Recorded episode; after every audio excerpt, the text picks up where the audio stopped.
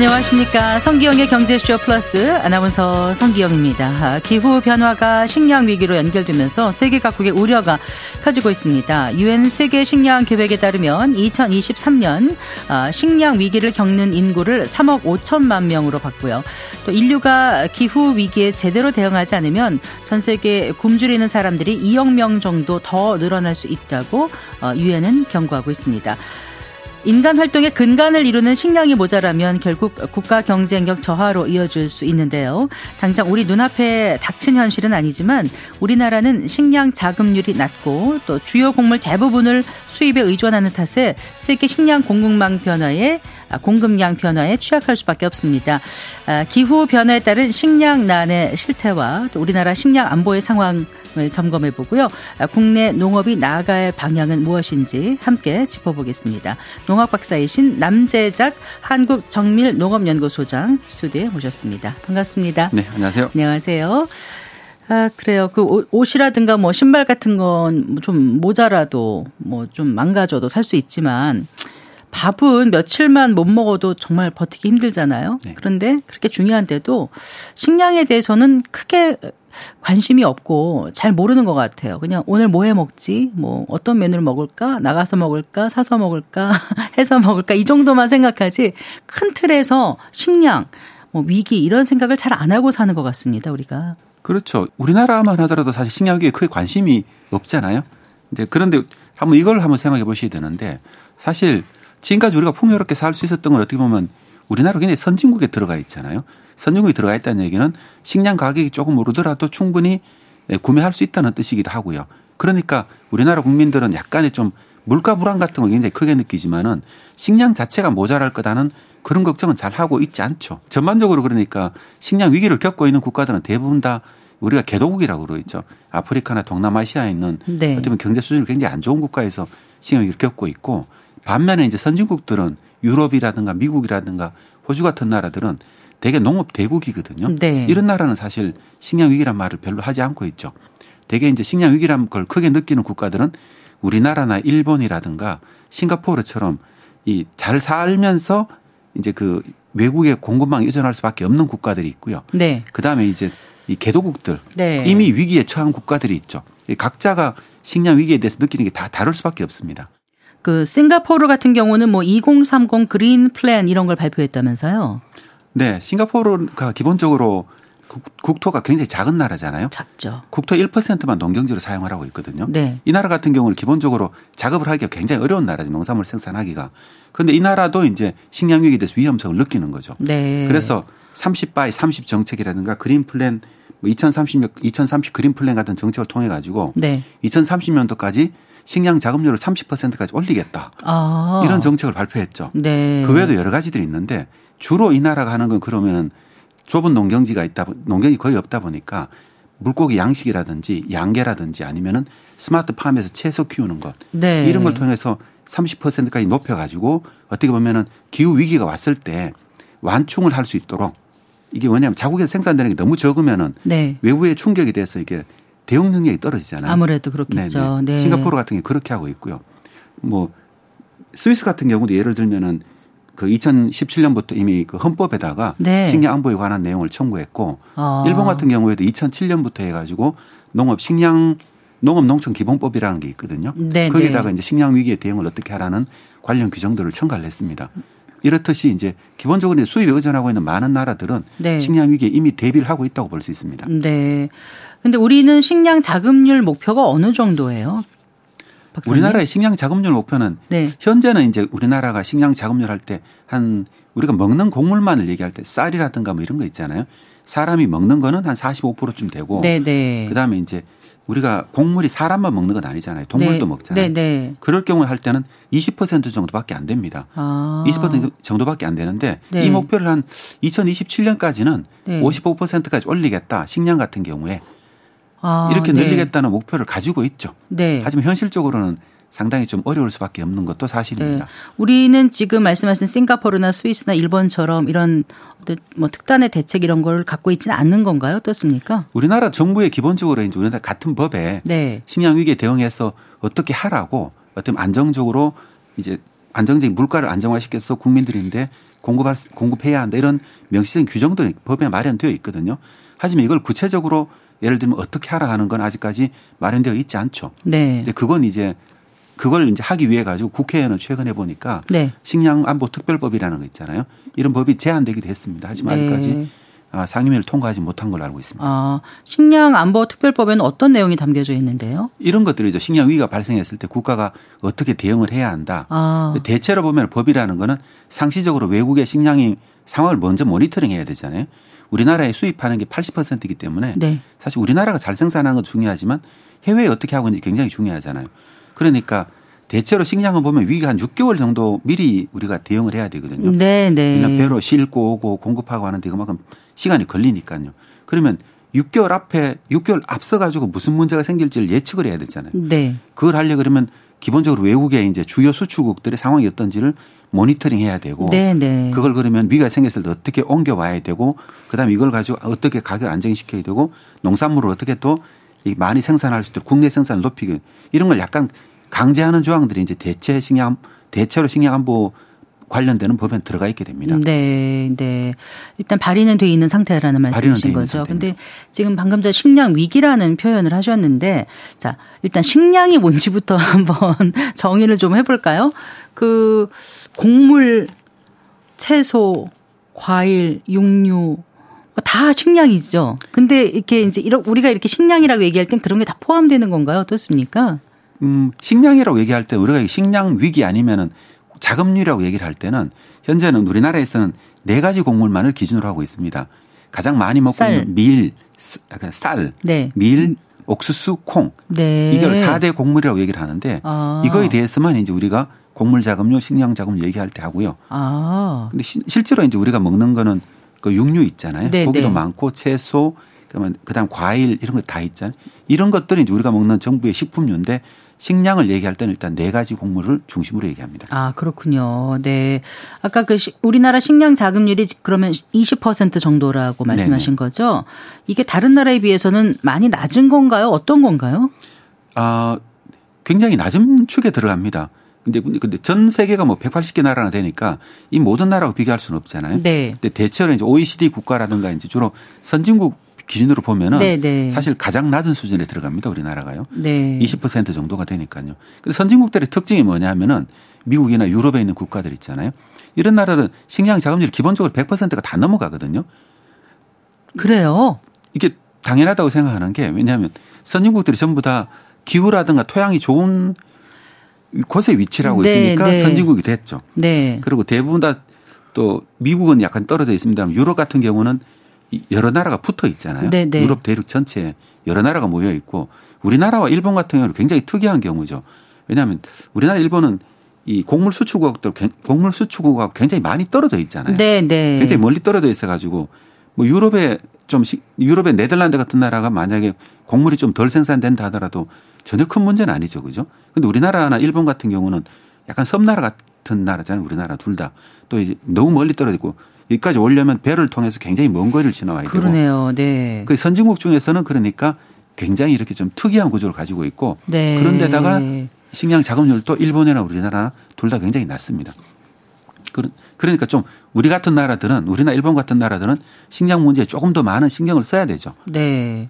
일본은 어느 정도인데요, 자금률이? 일본도 이제 곡물 자급률은 한 27%쯤 되고 그래도 우리보단 낫네요. 우리보다 조금 낮고 칼로리 자급률을 얘기할 때는 일본 같은 경우도 한 40%쯤 어, 됩니다. 칼로리 자급률은 아까 뭐 고기라든가 과일, 채소 네, 이런 거 이걸 다다 섞어서. 합해서 하는 거예요. 네.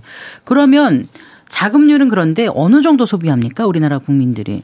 네, 이- 어, 전체적으로 보면은 우리 공, 4대 곡물을 얘기할 때 네. 대체로 대체로 1년에 한 2,100만에서 2,200만 톤 정도를 사용을 하거든요. 네. 이게 얼마나 큰 양인지 모르시겠지만 감이 안 와요, 잘.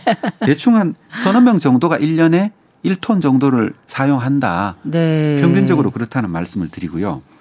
그, 그 3, 4년 저희 정도. 식구가 1톤 정도는 사용을 안 할 것 같은데요, 식량을? 근데 이제 실제로 고기를 많이 드시면은 네. 그, 그 시- 우리가 얘기하는 식량이란 그 곡물이라고 얘기하죠.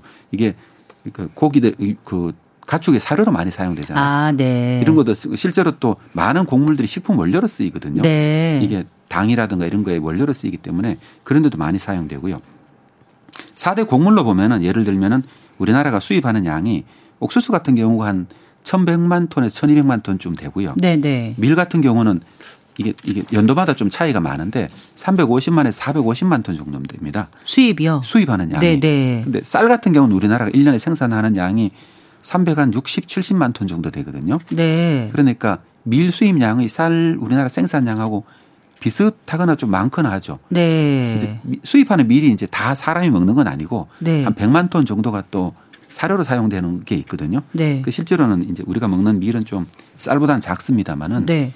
그러고 있고 콩이 이제 1년에 한 120만 톤 정도를 수입하고 있습니다. 네. 그러니까 밀, 옥수수, 콩, 쌀을 4대 곡물 네. 이걸 이거를 갖다가 이제 그 어, 식량 자금률을 얘기할 때 쓰는 거다는 네, 그렇습니다. 말씀이시잖아요. 네네.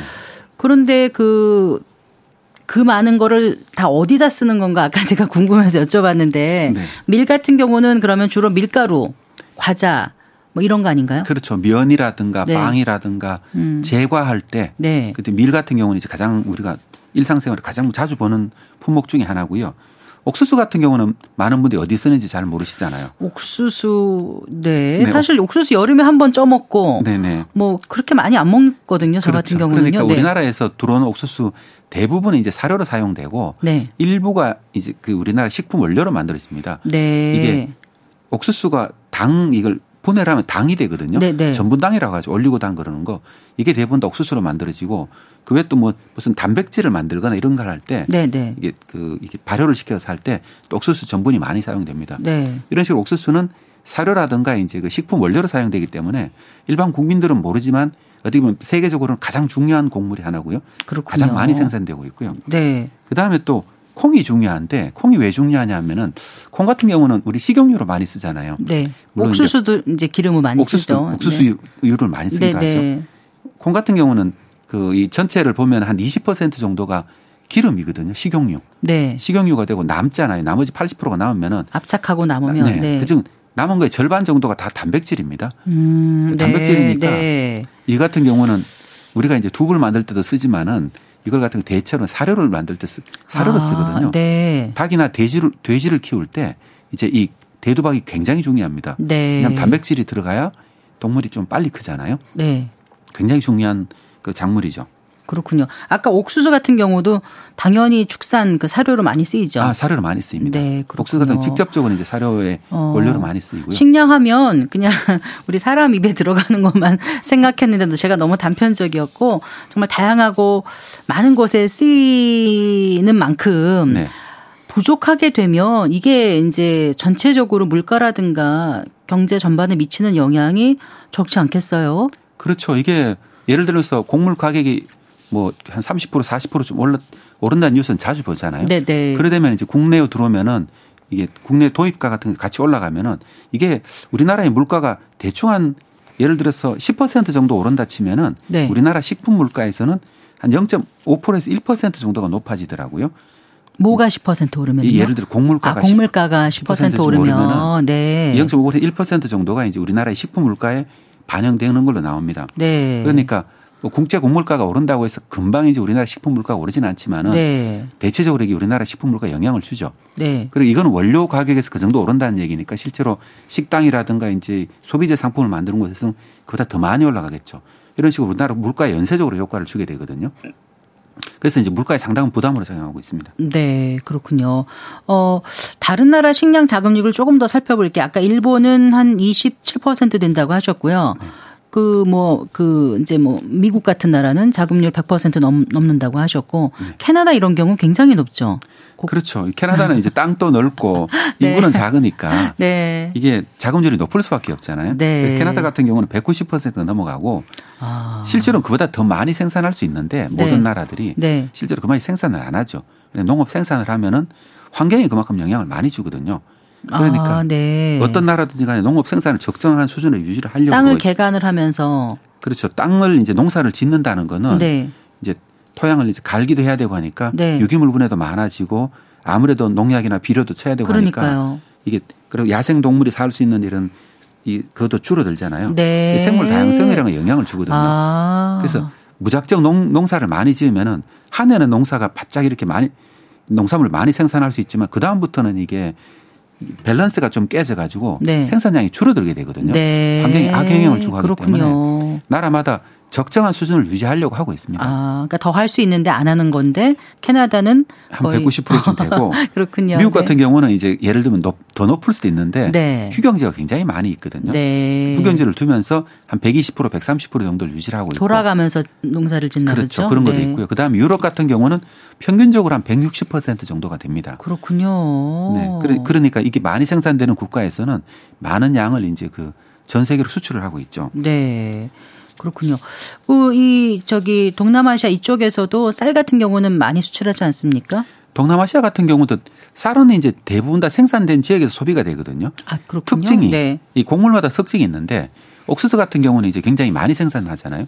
옥수수 같은 경우는 이제 가장 많이 수출되는 그 상품이고 쌀 같은 경우는 어떤 특징이 있냐면은 쌀은 이제 대신 대체로 동남아시아에 많이 재배를 하잖아요. 네. 인도, 태국, 베트남 이런 데서 많이 재배를 하는데 대부분이 이제 자국 내에서 소비를 하고 예를 들면 한 8% 정도 굉장히 일부 뭐 베트남이라든가 아니면 태국 주로 인도 같은 나라 정도가 쌀을 수출을 하는 여력을 가지고 있습니다. 네. 미얀마 같은 나라 조금 하고요.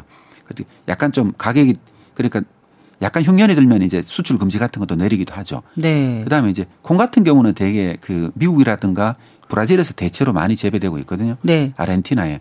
근데 이 콩의 거의 60% 정도는 이제 중국으로 수출되거든요. 네. 그러니까 중국 사람들이 갑자기 고기를 많이 먹게 됐잖아요. 이것도 이제 굉장히 큰 어떤 국제 정세에 영향을 줄 정도로 굉장히 큰 영향을 미치고 있죠. 그래서 이제 이런 식량이 어떻게 움직이는 걸 보고 있으면은 아 이게 국제 정세가 어떻게 움직일 거다 이런 것도 충분히 예측할 수 있습니다. 네. 그러니까 조금 전에 말씀하신 뭐 그 캐나다라든가 미국이라든가 뭐 아 참 중국은 어떻습니까? 중국은 식량 자금률이 공식적으로는 그 국가 목표는 95%를 목표로 하고 있거든요. 중국이 근데 14억 인구가 되다 보니까 이 나라는 약간만 이렇게 부족하다 치더라도 이게 우리나라보다 더 많은 양이잖아요. 그러니까 엄청난 양이죠. 그래서 중국은 정부 목표는 95%인데 공식적으로는 90% 91% 정도라고 하고 있는데 실질적으로는 그 80% 전후가 되지 않을까 이렇게 예상하고 있습니다. 네. 그리고 그러니까 앞에 말씀드렸듯이 옥수수 저 콩의 대부분은 대두라고 하죠. 이게 중국으로 다 거의 60%가 수입되고 있고 그다음에 밀도 이제 그러면 전 세계에서 가장 많이 수입하는 국가 중에 하나인 거죠.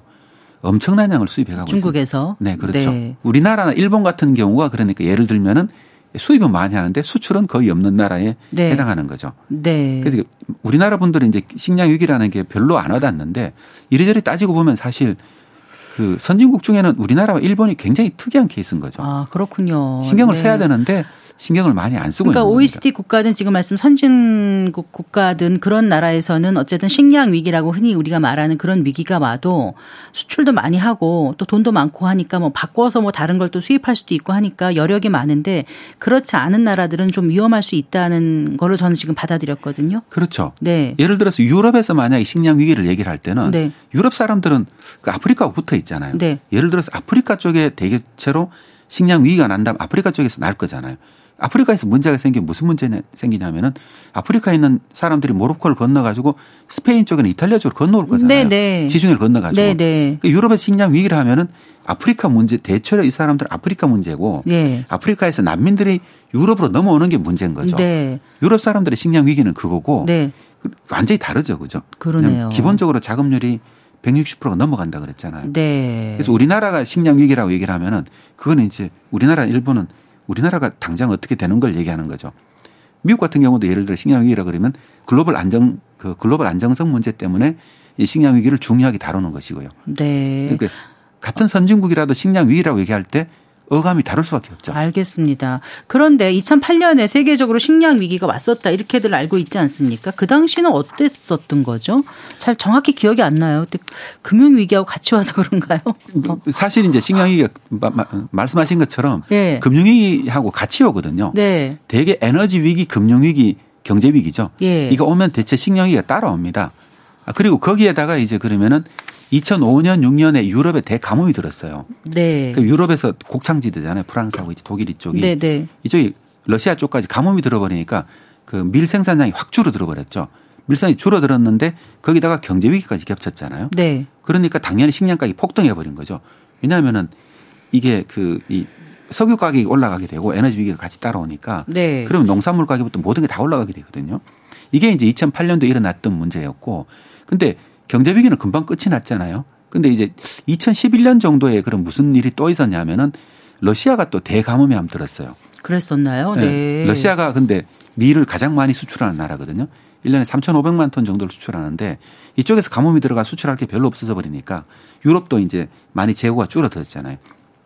그러니까 이게 바로 아랍 국가에도 영향을 줘버렸죠. 네. 중동 국가에서. 네. 중동 국가의 특징은 뭐냐면은 이 중동 국가의 나라들은 대개 다 인구는 50년대 이후에 거의 다섯 배, 여섯 배가 늘어났거든요. 예를 들어 이집트 같은 경우에는 1950년대 인구가 2천만 명이다가 지금은 1억이 넘었잖아요. 음, 근데 네. 근데 그 이집트의 농경지가 갑자기 늘어난 건 아니지 않습니까? 그렇죠. 네. 그러니까 그 밀이라든가 이런 걸 대부분 수입해야 되잖아요. 근데 이게 아프리카에 있는 대부분 국가들이 공통적으로 가지고 있는 문제거든요. 그럼 대부분의 밀을 수입해야 되는 나라인데 만약에 유럽 근데 그 밀이 유럽이나 러시아에서 갔을 거잖아요. 네. 이런 나라에서 갑자기 수입량이 줄어들고 가격이 갑자기 올라버리고 나면 네. 근데 근데 경제 위기 여파가 여전히 남아 있는 네, 거죠. 네. 그러면은 살기가 어려워지잖아요. 아. 그, 래서 이제 그때 일어난 게 뭐 제스민 혁명, 아랍의 봄 이런 얘기들이었죠. 기억납니다. 네. 네. 그것 때문에 수많은 그 시리아부터 시작해서 굉장히 많은 나라에 영향이 받았고 네. 그 영향은 지금까지 오고 있잖아요. 맞아요. 옛날에는 그러니까 아랍을 여행을 갔었잖아요. 네. 요즘은 아랍 여행 가는 걸 상상하기가 굉장히 어렵죠. 위험해서. 네, 그렇죠. 네. 이미 그 한 번 이렇게 식량 위기라든가 한번 거쳐가고 나면은 세계가 완전히 달라지는 거죠. 음. 네. 그때 폭동도 있었고 정말 네. 민심이 흉흉해졌던 그런 기억들 다들 하실 텐데. 그렇죠. 그런데 요즘 그 기후 위기라든가 전쟁으로 그런 그 당시 같은 식량 위기가 다시 발생할 수 있다 이런 우려가 나오는데 거기엔 동의하세요, 박사님? 그러니까 1, 2년 내에 만약에 그런 문제가 있을 거냐 이렇게 질문하신다 그러면은 그건 사실 그렇다고 얘기하는 게 굉장히 어렵거든요. 네. 왜냐하면 뭐 현재 이제 국제 정세라든가 아니면 이제 기 원래가 슈퍼 엘리뇨 해라고 얘기를 하고 있잖아요. 극한 기상으로 얘기하는 거. 뭐 지난 겨울이 너무 따뜻하기도 했고 네. 뭐 지난해 굉장히 어려웠지 않습니까? 그 기후 변화를 어디서 느낄 수 있냐면은 이게 가장 먼저 오는 게 과일이거든요. 그 작년에 사과를 원래 사과 사 먹기가 굉장히 어렵잖아요. 비쌌죠. 가격이 너무 올랐죠. 3, 40% 정도 올랐고 아니면 두 배 정도 올라가지고 명절 때도 사과 선물 받는 게 굉장히 선물 굉장히 부담스러운 일이 돼 버렸어요. 네. 그 이게 그러니까 전부 다 기후이기 때문이거든요. 작년에 그 이 예를 들면 3월 10일 날 정도에 온도가 30도까지 올라갔고 여름 되는 그 잼버리 사태 때 보셨지만 엄청난 폭염이 있었고 맞아요. 비도 많이 비도 많이 오고. 그리고 또 11월 달엔 또 어땠냐면은 11월 15일에도 30도까지 올라갔거든요. 네. 그러니까 또 그날 또 반팔을 입고 다니는 분들이 많았고. 근데 그게 원래 더 심해진다고 얘기하고 있잖아요. 네, 네. 슈퍼 엘리노 때문에. 예. 그러니까 원래도 어느 정도 영향이 있을 거라지만은 네. 그게 바로 그러면은 식량 위기로 연결될 거냐까지는 이제 우리가 좀 과하다고 생각하고 그거는 좀 가봐야 하는 문제죠. 알겠습니다. 하지만 네. 10년 안에 어떻게 될 거냐는 문제를 만약에 이렇게 얘기를 한다 치면은 이거는 반드시 식량 위기가 올 수밖에 없거든요. 이게 지금 기후 변화가 이 요번에 그 있었던 1월 달에 있었잖아요. 1월 한 20, 15일부터 20일까지 있었던 그 세계 경제 포럼이 있었잖아요. 네, 네. 그 포럼에서 다보스 나왔던 것- 포럼이요? 네, 다보스 네. 포럼이 있었죠. 거기에서 이 거기 있는 그 얘기 중에 다른 여자 뭐 2년 안에 문제를 잡았을 때는 세계 지도자들이 네. 대부분 다 뭐 극한 기상 문제도 있었지만은 지정학적 불안 문제가 크게 영향을 미쳤다고 봤잖아요. 네. 근데 10년 후에 미래는 어떻게 될 거냐 봤을 때 대개는 기후 변화든가 생물 다양성이라든가 식량 위기를 이제 크게 꼽은 거죠. 네. 그게 네. 1, 2, 3번을 차지했었습니다. 맞아요. 그러니까 10년 안에 식량 위기가 10년 정도 안에 식량 위기가 반드시 온다. 이거는 이게 전 세계 지도자들이 공통적으로 생각하는 거거든요. 그래요. 네, 근데 우리가 근데 충분히 대비가 되어 있느냐. 예를 들면은 이게 다른 상품들은 보면은 뭐 이게 좀 부족하면은 공산품은 금방 생산해낼 수 있잖아요. 농산물은 그렇지가 않거든요. 네. 지금 우리가 필요하다고 하더라도 지금 생산한다 하더라도 뭐 운이 좋아야 그죠? 계절이 맞으면 6개월 후 정도에 우리가 받아보는 거죠. 계절이 안 맞으면 1년을 기다려야 되고요. 그러네요. 근데 또, 또 농경지를 또 무작정 늘리는 건 어렵거든요. 그러니까 이 프로세스를 다 거치려면 이게 몇 년이 걸립니다. 그러니 예를 들어서 10년 안에 어떤 문제가 생길 거다 하면은 그런 문제는 지금 대비해도 빠져갈 수 없는 거죠. 네. 그러니까 아마 많은 사람들이 식량 위기에 대해서 우리가 신경을 써야 된다. 네. 근데 네. 앞에 말씀드렸지 우리나라 일본 같은 경우는 굉장히 특이한 나라라고 말씀드렸잖아요. 네, 선진국 예. 중에서도. 예. 네. 그런데 또 이제 식량 위기 말씀 나누다 보면은 이제 처음에도 잠깐 말씀드렸습니다마는 너무 좀 모든 게 좀 풍요로워져서 그럴까요? 요즘은 안 먹으려고 하고 살 빼려고 그러고 적게 먹고 뭐 간헐적 단, 단식 뭐 이런 얘기를 하니까 어느 정도 심각한 건지 사람들이 좀 못 느끼는 것 같아요. 그러니까 너무 좀 양 극단으로 좀 벌어져 있다 그럴까요? 어떻게 보세요? 음 우리나라가 선진국입니다. 기본적 선진국이라서 이제 우리나라 예를 들면 우리가 엔겔 개수라고 얘기하잖아요. 네, 전체 네, 생활비에서 그렇죠. 식생활비가 네, 차지하는 비중 우리나라가 한 네. 12%쯤 되거든요. 12% 13% 평균적으로. 평균. 네. 선진국들이 대개 10% 전후를 왔다 갔다 아, 하잖아요. 그렇군요. 네. 우리나라도 그러니까 가장 잘 사는 나라에 들어가는 거죠. 네. 그러니까 이게 식량 가격이 어느 정도 오른다 하더라도 사실 그게 뭐 12%가 15%뭐 20%까지 오른다 하더라도 그 정도가 문제가 되지는 않잖아요. 그래 근본적으로 우리나라에 문제는 없죠. 근데 개도국 같은 경우는 예를 들면은 아프리카에 있는 국가들 있잖아요. 이런 나라들은 엔겔 지수가 대충 한 40에서 60%쯤 되거든요. 가처분 소득 중에서 네네. 식량에 쓰는 네네. 음식에 그렇죠. 쓰는 비용이 많이 들어가죠. 근데 약간만 물가가 올라버려도 여기서는 바로 이렇게 제일 이렇게 시장 멘트 때 말씀하셨던 것처럼 식량 위기를 겪는 국민들 수도 확 늘어나는 거죠. 네네. 근데 우리나라도 만약에 이걸 가지고 소득 계층을 좀 구분해서 바라볼 필요가 있거든요. 예를 들면 대개 5분 이수라고 얘기하잖아요. 네네. 다섯 단계를 나눴을 때 예를 들면 20% 국민이 있는 그 제하위 계층 있잖아요.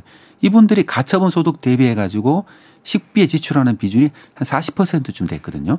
네. 이걸 10%로 내리면은 네. 이게 50%까지 올라갔습니다. 이게 작년 평균으로 했을 때요. 이 얘기는 무슨 얘기냐면은 한 천만 명에서 2천만 명 정도의 국민들은 아프리카에 있는 나라의 그 국민들이 겪는 평균적으로 겪는 그런 정도의 이제 그 약간 뭐라 그러죠? 부담을 영향을 느끼고, 받는 거죠. 그러니까 부담을 느끼고 있다는 거죠. 네, 그러니까 그 음식값이 좀 오른다. 네네. 아까 말씀하신 사과값이 오른다면 보통 같은 경우는 좀 오르면 좀덜 먹으면 되지라든가 조금 올랐네 이렇게 생각할 수도 있지만 말씀하신 아까 천만 명 이 정도 네. 같은 경우는 너무 비싸서 도저히 사 먹기 어렵다 이렇게 느낀다는 거죠. 그렇게 그렇게 부담을 가질 수밖에 없죠. 네. 그러다 보니까 정부가 정부에서는 예를 들면은 저소득 계층을 위해 가지고 네. 그뭐 식품 바우처라는 걸 이런 제도도 시범 사업을 하고 있거든요. 네. 예를 들면은 그 약간 어떤 약간 뭡니까 좀 식비에 부담을 느끼는 계층이 있는데 한 달에 몇만 원 정도를 가지고 식품만 우리나라 농산물만 샀을 수 있는 네. 그걸 지원하는 정책을 시범 사업 같은 것도 하고 그냥 돈으로 주면 오히려 안 사 먹고 할 수는 있는데 그렇죠. 식품 바우처로 주면은 네. 최소한의 건강을 유지할 수 있는 네네. 어, 균형 있는 식단을 유지할 수 있으니까 식품 네네. 바우처를 고안한 거네요. 네. 그렇죠. 네. 그걸 계속해서 농업계에서는 늘리자. 아. 근데 이것도 돈이 많이 들어가다 보니까 예. 이것도 이제 약간의 논쟁을 계속 하고 있습니다. 네, 그래요. 당장 우리나라가 먹을 게 부족한 건 아니고 식량 위기는 아니지만 어, 어디선가 그 식량 가격이 오르면 영향을 받고 고통을 받을 수 있는 국민이 생각보다 적지 않다는 데서 위기감이 느껴지는데요. 그렇죠. 사실 네. 그러니까 우리가 평균을 가지고 항상 얘기를 하니까 네. 국민들이 잘 못 느끼거든요. 하지만 약간만 이렇게 세부적으로 데이터를 들여다보면은 사실 우리나라가 식량 위기가 없다고 하기 굉장히 어렵죠. 알겠습니다. 그 천만 명, 예, 천만 명, 이천만 명 정도의 국민에게는 이미 식량 위기인 거고 네. 여기서 물가가 더 오르면 더 심각하게 느낄 수밖에 없잖아요. 알겠습니다. 네. 자, 오늘 성경의 경제쇼 플러스에서는 남재작 한국정밀농업연구소장과 함께 전 세계 식량 위기 현황에 대해서 얘기 나눠보고 있습니다. 잠시 후에 계속해서 얘기 이어가겠습니다.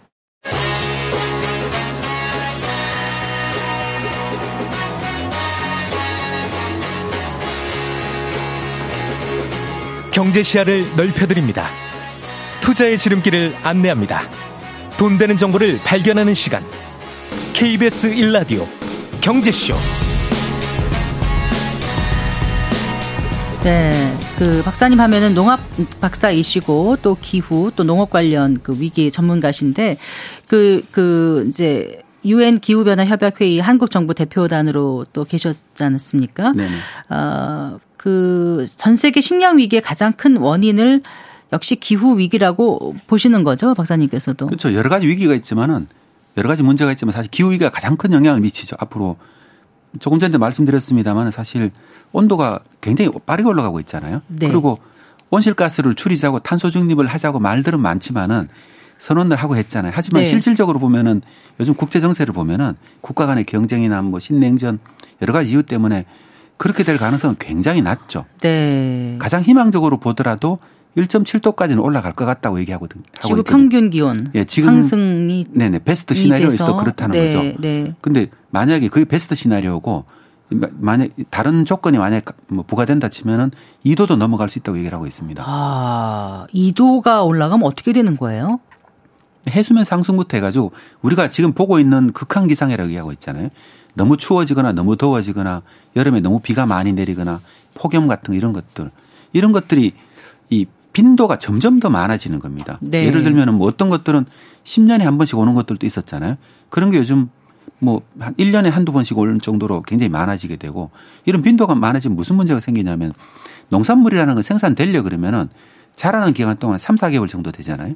이 기간 동안에 기후가 일정한 패턴을 가져야 되거든요. 그렇죠. 네. 근데 만약에 너무 더운 기간이 일정 오래되거나 아니면 너무 오랜 기간 동안 가뭄이 되거나 너무 오랜 기간 동안 장마가 지거나 이렇게 해버리면 사실 농산물 생산이 3, 40%훅 줄어들어 버리는 거죠. 근데 이제 구체적으로 기후 변화가 식량 공급에 어떤 영향을 주는지 일단 말씀하신 대로 일정 범위를 벗어나면 영향을 받는 거죠. 식물이 그렇죠. 적응을 못 하는 거죠. 네.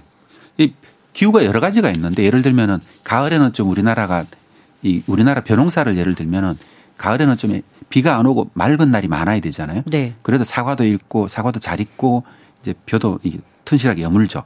근데 가을에 너무 비가 많이 와버리면은 사실 이제 농작물 수확이 어려워지고 여름 같으면 이제 또, 또 적당히 비가 와야 되잖아요. 네. 그때 너무 가물어 버리면 또 문제가 되고 이런 것처럼 또 꽃필 때는 적당한 기후가 유지가 돼야 되잖아요. 네. 갑자기 냉해가 와버리면은 꽃이 다 얼어 죽어버리겠죠. 네. 그럼 또 벌도 영향을 받고. 그렇죠. 이, 런 것처럼 이런 패턴들이 계속 나타나고 있는 거죠. 기후 변화는 어떤 병충해 이런 데도 영향을 줄 것 같아요. 그렇죠. 작년 같으면 여름에 한참 더웠잖아요. 이럴 때는 덥고 비가 많이 내릴 때는 사실 곰팡이가 잘 끼잖아요. 곰팡이가 또 식물병에 굉장히 큰 영향을 줍니다. 탄저병이라든 굉장히 병해충이 굉장히 많이 발생해 가지고 네. 그게 이제 사과 생산량이 줄어든 하나의 원인이거든요. 아, 그렇군요. 네, 그것도 그렇고 또 이제 작년에 또 이렇게 공원 같은 데 가면 갑자기 이상한 해충들이 갑자기 많아져서 많이 놀라셨잖아요. 네, 네. 직접 보진 않았지만 뉴스 통해서 봤어요. 네. 네, 네. 근데 공원에서 깜짝 놀란 분들 많았는데 좀 징그럽거든요. 그런 녀석들.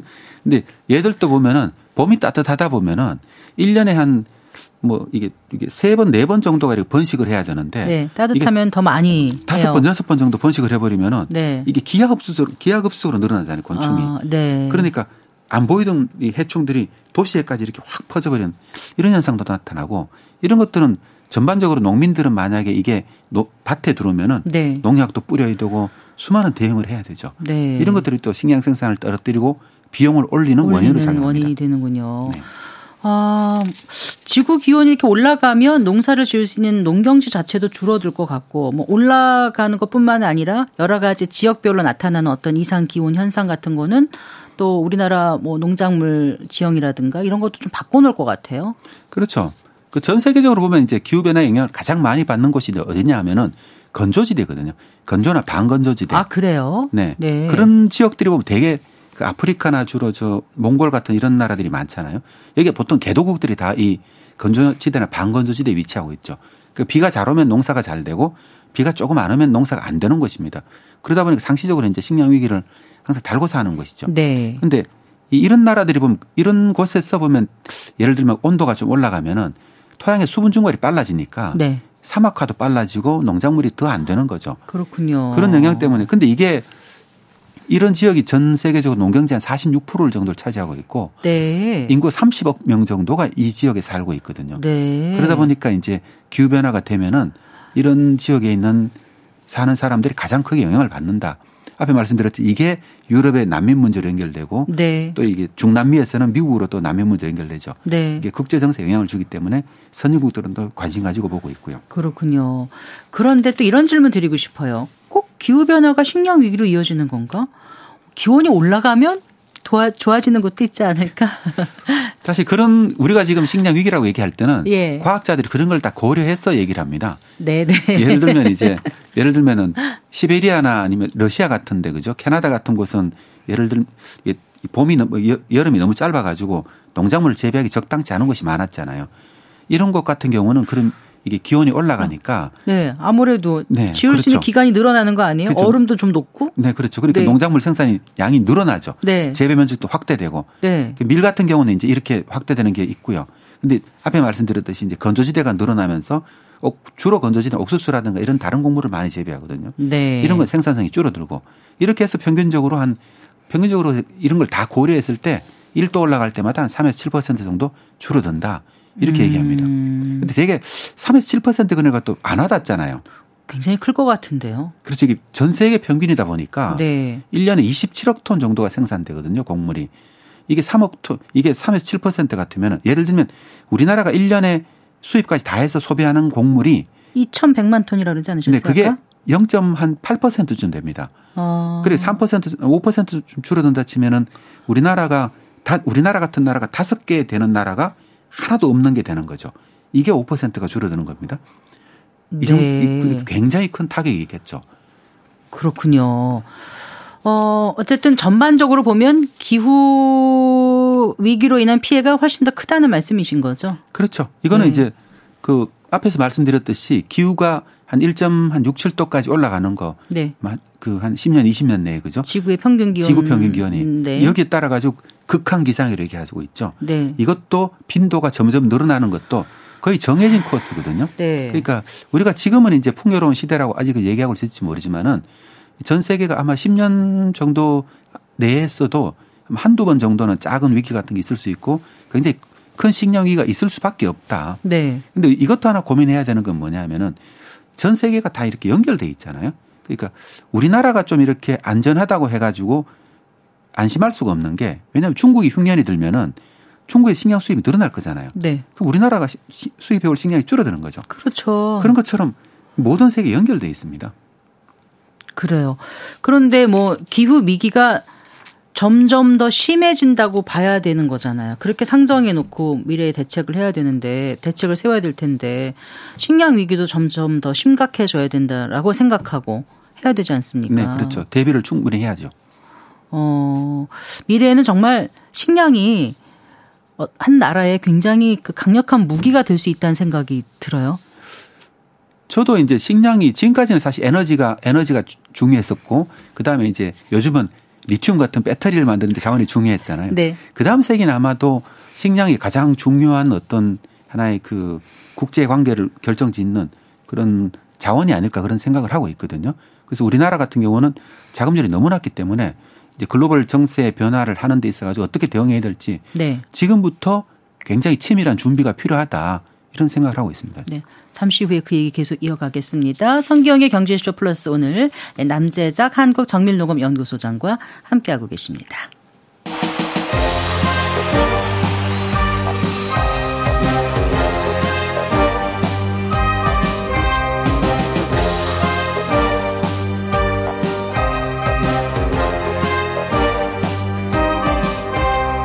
경제를 알아야 세상이 읽힙니다. 투자를 알아야 돈이 보입니다. KBS 1라디오 경제쇼.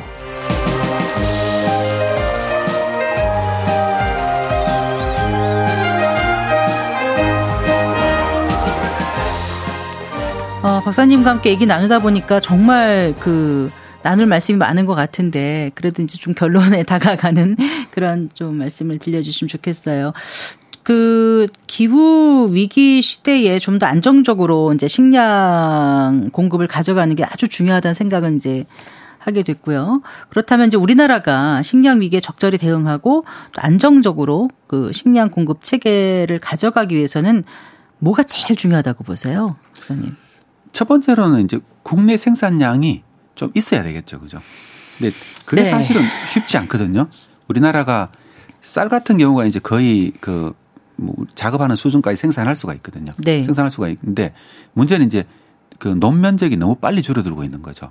1년에 한 15,000헥타르 정도가 줄어들고 있거든요. 왜 줄어드는 거예요? 사실 그게 공단 개발하거나 뭐 주택 개발하거나 도시 개발하거나 도로 만들거나 여러 가지 이유 때문에 논이 줄어들기도 하고 그다음에 또 농촌의 인구가 급격하게 줄어들잖아요. 그러니까 휴경지가 늘어나는 것도 있거든요. 네.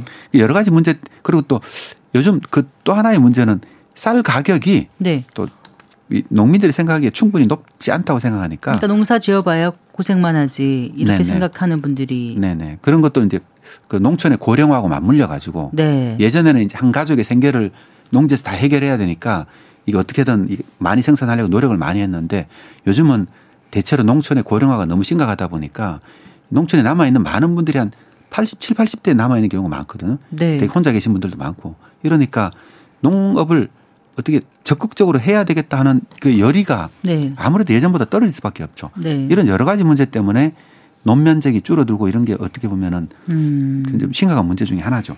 그런데 자금률 높이기 위해선 논 면적을 유지해야 되는데 지금 그러지 못하고 있는 현실이다. 그렇죠. 그러니까 이거 문제도 어떻게 대응해야 될 거냐. 음. 이것도 굉장히 중요한 것 중에 하나고요. 그런데요, 쌀 소비량은 근데 우리나라 계속 줄지 않습니까? 해마다 조금씩 주는 것 같더라고요. 이것도 참 딜레마죠. 그런데 그런 상황에서 논면적을 계속 유지하는 게 어, 식량 안보의 근본적인 해결책이 될까? 이런 또 질문이 떠오릅니다. 사실 그게 우리나라가 지금 농업이 가지고 있는 가장 심각한 난제 중의 하나입니다. 아, 예. 이걸 설명하려면 굉장히 좀 복잡하긴 한데요. 왜냐하면 우리나라가 기본적으로 농농사 진 지가 몇천 년이 됐잖아요. 그러다 보니까 생각해 보시면은 우리나라 농업은 논농사를 잘하기 위해 가지고 모든 기술 개발에 이걸 다 만들어 왔었거든요. 네, 네. 이게 우리나라가 식량 작업한 지가 뭐 78년 정도에 작업했을 뿐이잖아요. 겨우 3, 40년 정도밖에 안 됐죠. 그럴 정도로 이 논농업에 굉장히 많은 투자를 해왔는데 요즘 국민들이 그 쌀을 갑자기 적게 먹기 시작하잖아요. 이게 육류 소비가 늘어난 게 가장 결정적인 이유고 아. 그리고 또 쌀, 쌀에 대해 가지고 곡물류에 대해 가지고 또 네. 비만이라든가 당뇨의 원인이라고 생각하는 탄수화물은 적이다. 네, 그런 네. 소식들이 너무 많이 이렇게 접하다 보니까 많은 분들이 그 뭐 탄수화물을 아무래도 줄이려는 노력을 많이 하고 있잖아요. 하지만 비타민 B라든가 여러 가지 중요한 어떤 그 그렇죠. 그 몸에 필요한 에너지원이 아닙니까? 대신에 또 네. 빵을 많이 드시더라고요. 그러니까 빵이나 쌀이나 똑같은 마찬가지. 탄수화물인데 네.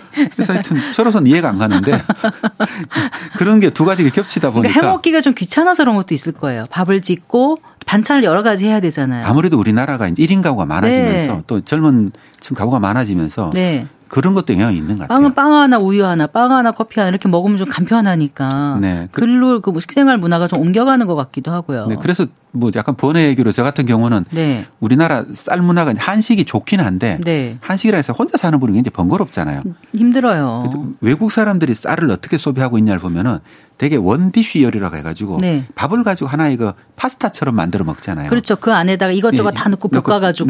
뭐 네. 이게 약간 졸여가지고 이렇게 네. 파스타 만들듯이 만들어 아, 먹는데 졸여서 그런 식으로 우리나라도 예를 들면은 그 간편식 같은 것들이 좀 많이 나와가지고 네. 그 쌀을 좀 더 많이 소비할 수 있도록 왜냐면 우리나라가 잘 생산할 수 있는 건 쌀인데 국민들이 쌀을 소비를 하지 않으면은 사실 뭐이 모든 계획이 다 엉클어져 버리거든요. 좀 나이가 들수록 밀가루보다 쌀이 훨씬 소화가 잘 돼서 더 밥을 많이 찾게 되는데 쌀 소비량이 2012년 이후 20%나 감소했고 육류는 소비량은 오히려 42% 같은 기간 증가했더라고요. 네. 그래서 육류 소비량 앞으로도 계속 더 증가할 전망이고 아. 쌀은 더 줄어들 전망이거든요. 어. 사실 이 두 가지 문제를 동시에 가지고 있으면서 농업 문제를 이렇게 같이 튜닝을 해간다 그럽니까? 네. 굉장히 이게 난이도가 높은. 아, 미세 조정을 이렇게 좀 잘해야 될 것 같은데. 근데요, 네. 쌀 소비량은 줄어드는데 이제 밀 소비량 늘어나고 있잖아요. 네. 그럼 논에다가 쌀 대신에 콩이나 밀 심으면 안 돼요? 저 너무 무지한 질문입니까? 아니면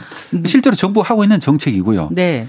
예를 그 밀 같은 경우는 근데 이제 그것도 딜레마가 있는 게 왜 이게 어려운 그 문제냐 하면은 그 우리가 WTO 협정을 체결할 때 네. 쌀은 그 관세로 그 처음에는 이제 시장을 좀 막았고 그 다음에 2015년부터는 관세를 513%로 했거든요. 네. 그래서 관세를 굉장히 높여놔 쌀은 그러니까 방어를 아주 철저하게 하고 있어요. 네.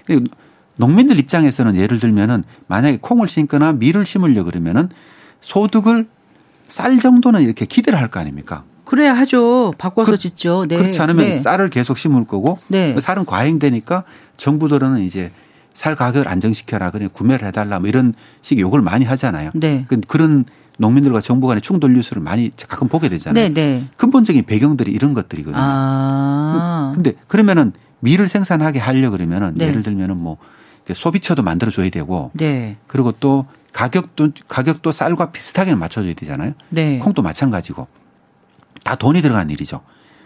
그러니까 그러니까 우리가 쌀을 줄여들면 줄여들수록 농업에 이런 이런 밸런스를 맞추기 위해 가지고 예산이 더 많이 투입되는 이런 딜레마가 있는 겁니다. 농업에요. 음, 그럼 밀은 또 국제적으로 가격 경쟁력도 좀 낮다는 얘기도 있더라고요. 네, 그렇죠. 그것도 하나의 문제고 예. 가격도 하나의 문제고 또 우리나라 밀 같은 경우는 소규모 농가들이 생산을 하다 보니까 네. 밀은 대개 다 국수를 만들거나 가공식품을 만들 때 쓰잖아요. 네, 네. 이런 특징이 뭐냐면은 품질이 균일해야 되거든요.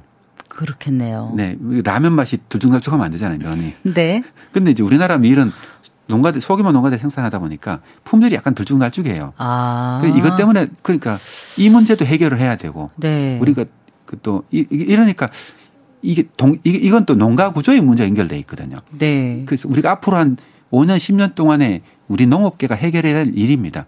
왜냐하면 농가 인구가 고령화되면서 점점 더 줄어들고 있고 네. 근데 농경지는 어쩔 수 없이 넓어질 거잖아요. 농경지배 넓어져. 농경지 줄어든다고. 1인당, 1인당 아, 경지면 1인당 재배 면적이 1인당 경지면 넓어져야 네, 될 텐데 경지- 네. 이런 게 자연스럽게 이렇게 이루어지도록 해야 되잖아요. 네. 그럼 농경 또 곡물 같은 경우는 기계화가 잘 돼 있거든요. 근데 기계가 되게 5천 1억씩 하니까 음. 이게 절이 작은- 용자로 해주지 않나요?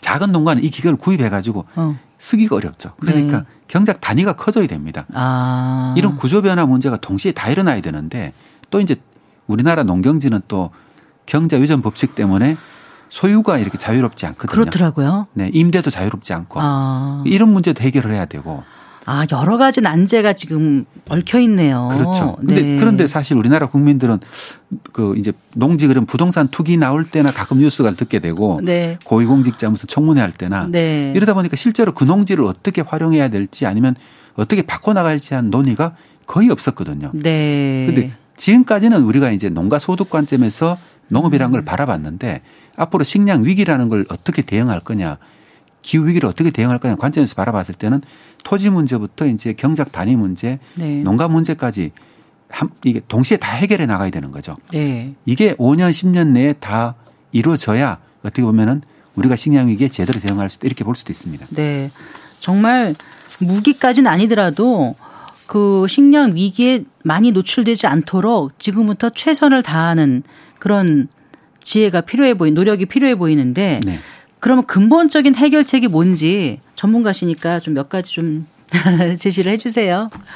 근본적인 해결책이라 그러면은 예를 들면 이제 그 우리나라 농업 문제에 대해서는 앞에 말씀드렸듯이 그 농지 문제가 사실 제일 심각하거든요.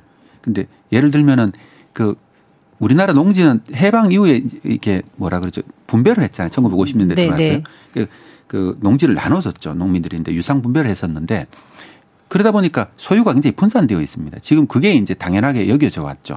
근데 이제 이 그 1세대, 2세대 분들이 거의 다 이제 고령화되고 돌아가시다 보니까 그 농지들이 대부분 다 도시에 있는 자연어들이 다 상속을 했거든요. 네. 농지 절반 정도가 그러니까 이미 도시 사람이 소유를 하고 있어요. 네. 근데 이게 10년쯤 지나고 나면은 한 더. 80%까지가 농지 소유가 도시 사람들이 가지게 되는 거죠. 예. 상속으로 발생하는 문제입니다. 네.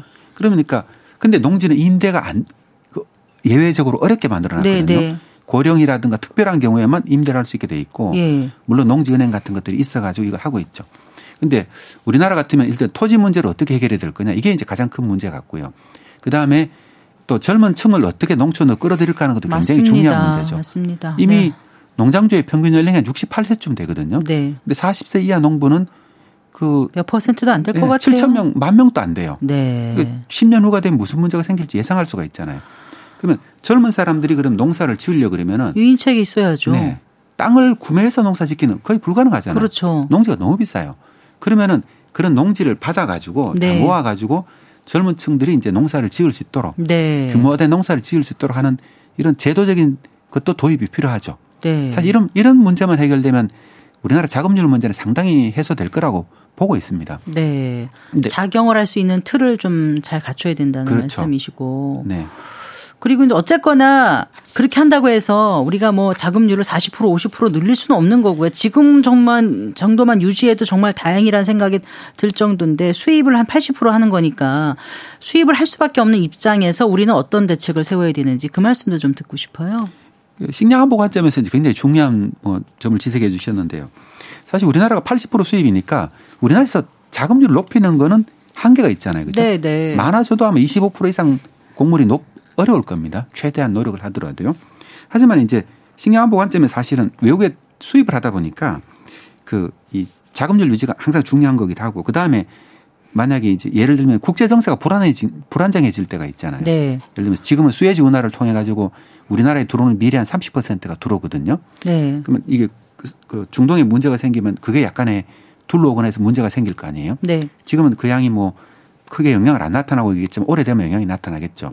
그다음에 중국하고 대만하고 사이에 문제가 생겨도 마찬가지로 문제가 생기겠죠. 이런 이런 이런 지정학적 문제가 발생했을 때 한 몇 달 정도로 완충을 하려 그러면 사실 국내 비축량을 늘리는 게 굉장히 필요합니다. 네. 그런 비축량 증가하는 것들도 정부에 논의되고 있는데 네. 문제는 이것도 비용이거든요. 그렇죠. 새로운 이제 저장 시설 만들려 그러면 또 수백억 수천억을 투자를 해야 되고 이거에 대한 예산 투자 같은 게 있어야 되는데 그러면 근본적으로 우리나라 정부라든가 국민들이 식량 위기를 심각하게 생각해야 이게 가능한 문제잖아요. 네, 네. 이런 것들 좀 관심 가져 주십사 하는 말씀도 드리겠고요. 네. 그리고 또 하나는 또 그 지금까지는 식량을 뭐 몇 개 나라에서 수입을 하거든요.